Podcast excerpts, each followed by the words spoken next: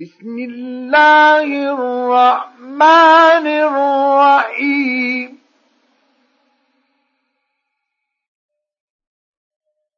ألم تر كيف فعل ربك بأصحاب الفيل؟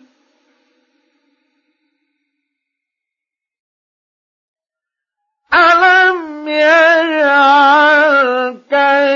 كيدهم في تضليل. وأرسل عليهم طيرا أبابيل ترميهم بإجارة من سجيل فجعلهم مأكول